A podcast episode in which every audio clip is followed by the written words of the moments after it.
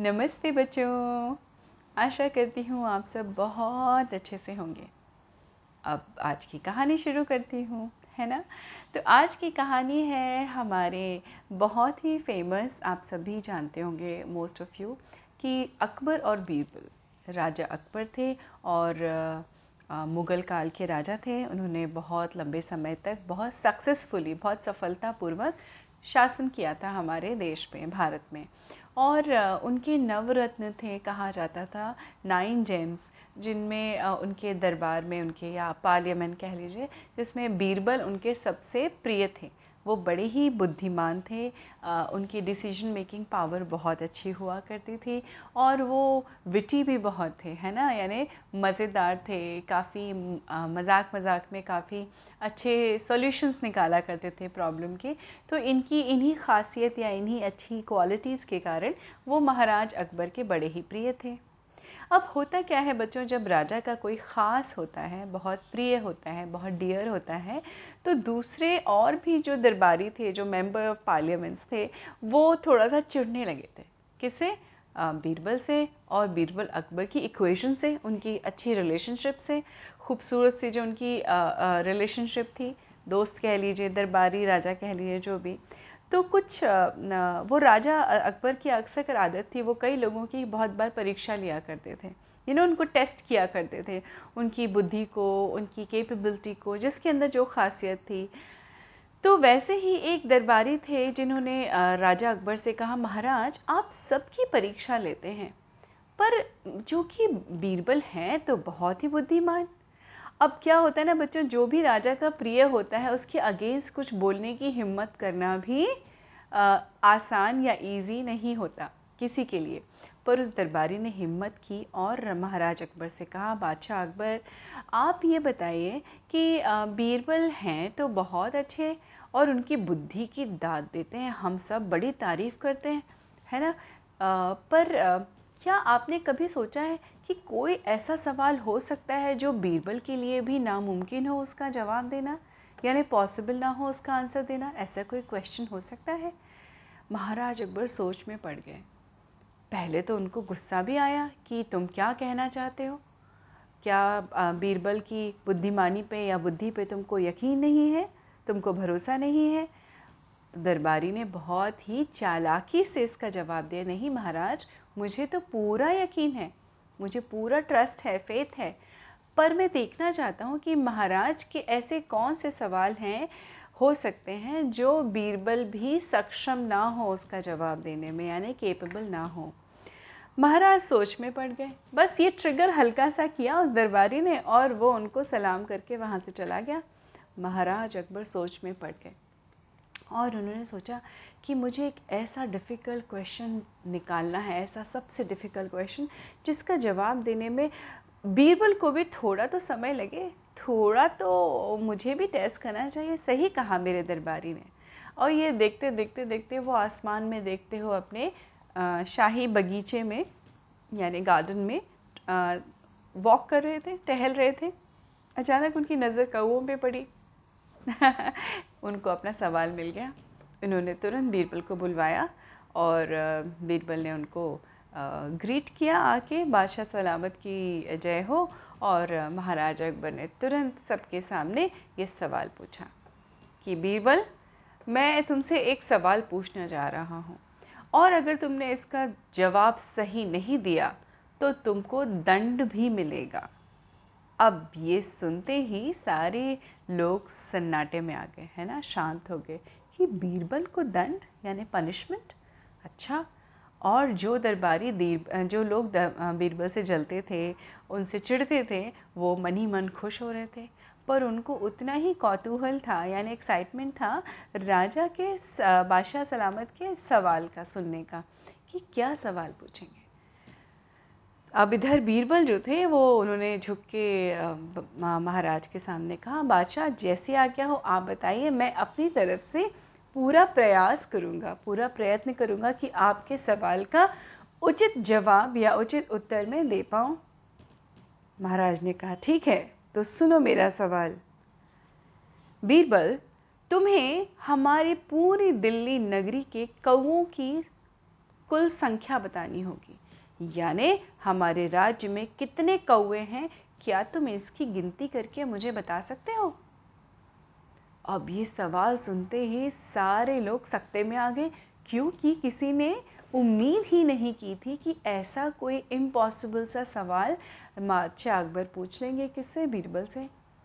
बीरबल हल्का सा संयम थे, संयम में थे, हल्का सा मुस्कुराए और उन्होंने कहा, बादशाह सलामत ये आपका कार्य या आपके प्रश्न का उत्तर मुझे आ, मिल जाएगा। मैं काउंट करूँगा पर उसको उसकी इन कौओं की गिनती के लिए मुझे कम से कम तीन से चार दिन का समय दीजिए। बादशाह अकबर ने कहा दिया। और अगर तुम्हारा जवाब गलत हुआ तो तुम्हें दंड मिलेगा। मैं तुम्हें कारावास में डालूँगा यानी मैं तुम्हें जेल में डालूँगा। बीरबल ने कहा जो आ गया जो हुक्म बादशाह मुझे आपकी सारी सज़ा मंजूर है पर मुझे चार दिन का मोहलत दीजिए चार दिन का समय दीजिए मैं गिनती करके आपको बताता हूँ हमारे राज्य में कितने कौए हैं। ये तो बड़ा अच्छा किया हम हम इंसानों की गिनती करते हैं तो हम क्यों ना कौओं की और पक्षियों की भी गिनती करनी चाहिए। मुझे बड़ा ही गर्व है कि मैं ऐसे राज्य के आ, का दरबारी हूँ जहाँ पे राजा इतने जहीन हैं इतने इंटेलिजेंट हैं। ये कह के और सलाम बजा के बादशाह अकबर के दरबार से वो बाहर निकल गए बीरबल। अब सारे दरबारियों में खुसर पुसर खुसर पुसर होने लगी। क्योंकि आप इमेजिन करिए, क्या ये पॉसिबल है कौओं की गिनती करना, पक्षियों की गिनती करना कि कितने कौए हैं? दरबारी मन ही मन खुश थे कि अब तो बीरबल गए काम से। उनको मिलेगी सज़ा और हम लोग करेंगे मज़ा। है ना? चार दिन की मोहलत ख़त्म हो गई। चार दिन की मोहलत के बाद नियत समय पे दरबार में हाजिर हो गए बीरबल। बीरबल ने ग्रीट किया महाराज बादशाह अकबर को और बादशाह अकबर ने तुरंत अपना सवाल फिर से दागा। हाँ बीरबल, बताओ, क्या तुम कौओं की गिनती कर पाए? हम्म तो बीरबल ने कहा, जी, बादशाह, मैं पिछले चार दिन से जी जान से जुटा हुआ था। मैंने अपने दरबार, अपने राज्य में रहने वाले कौओं की गिनती कर ली है। तो महाराज अकबर की आँखें एकदम चौड़ी हो गई सही बताओ अकबर। सही बताओ बीरबल, क्या तुमने सच में गिनती की है? तो बताओ मुझे कितने कौए हैं हमारे दरबार हमारे राज्य में। तो महाराज अकबर से बीरबल ने कहा, एक पेपर निकाला, जिस पे कलम से लिखा हुआ था, और उसने वो संख्या हर दिन में लिखी हुई थी। और हर दिन के हिसाब से उन्होंने गिन के बताया, महाराज, मैंने हर दिन गिनती की, हर दिशा में जाके, हर डायरेक्शन में जाके और हमारे राज्य में टोटल बीस हज़ार चार सौ पचासी कौए हैं। महाराज ने कहा, बीरबल, हमें यकीन नहीं हो रहा है कि तुमने सच में इतनी गिनती की? बीरबल ने कहा, जी महाराज, मैंने पूरी शिद्दत से, पूरे ईमानदारी से ऑनेस्टी से कौओं की गिनती की है। इतने ही कौए हैं हमारे यहाँ। महाराज ने कहा अच्छा और अगर हमने गिनती करवाई और इससे ज़्यादा या कम निकले तो तुम्हें पता है ना, तुम्हें दंड मिलेगा, तुम्हें कारावास में भेजा जाएगा। बात बीरबल ने कहा जी, महाराज, मुझे पूरी तरह से पता है, आप करवा सकते हैं गिनती, पर एक चीज़ का ध्यान रखिएगा महाराज, अगर इस संख्या जो मैंने आपको बताई है, इससे थोड़े ज़्यादा कौए निकले, इसका मतलब ये होगा कि उन कौओं के कुछ रिलेटिव्स यानी रिश्तेदार उनसे मिलने यहाँ आए हुए हैं। महाराज थोड़ा सा अम्यूज़ हुए, यानी थोड़ा सा मुस्कुराए। फिर उन्होंने अपने आप को संयम करके कठोरता दिखाते हुए फिर से पूछा, और अगर कम निकले तो? अरे महाराज, बीरबल ने कहा, अरे महाराज तो कुछ कौए हमारे भी तो जा सकते हैं अपने रिश्तेदारों से मिलने के लिए दूसरे राज्य में। अगर कम निकले तो कुछ कौए हमारे दूसरे रिश्तेदारों से मिलने गए होंगे दूसरे राज्य में।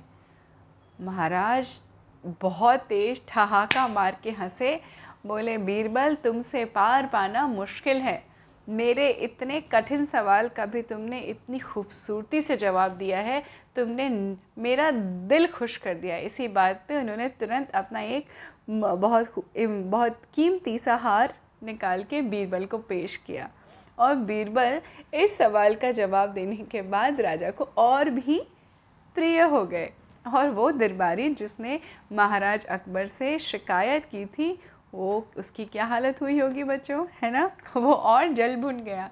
और इस बात से आप अंदाज़ा लगा सकते हैं कि बीरबल की जो बौद्धिक क्षमता थी, यानी उसकी, उनकी जो विजडम थी, वो किस लेवल की थी बच्चों, है ना? कि इतने डिफ़िकल्ट सवाल का भी उन्होंने कितना इजी तरह से डिफ़िकल्ट क्या इम्पॉसिबल सा क्वेश्चन था, उसका आंसर भी दे दिया उन्होंने और वो उससे उससे उनको इनाम भी मिल गया, है ना?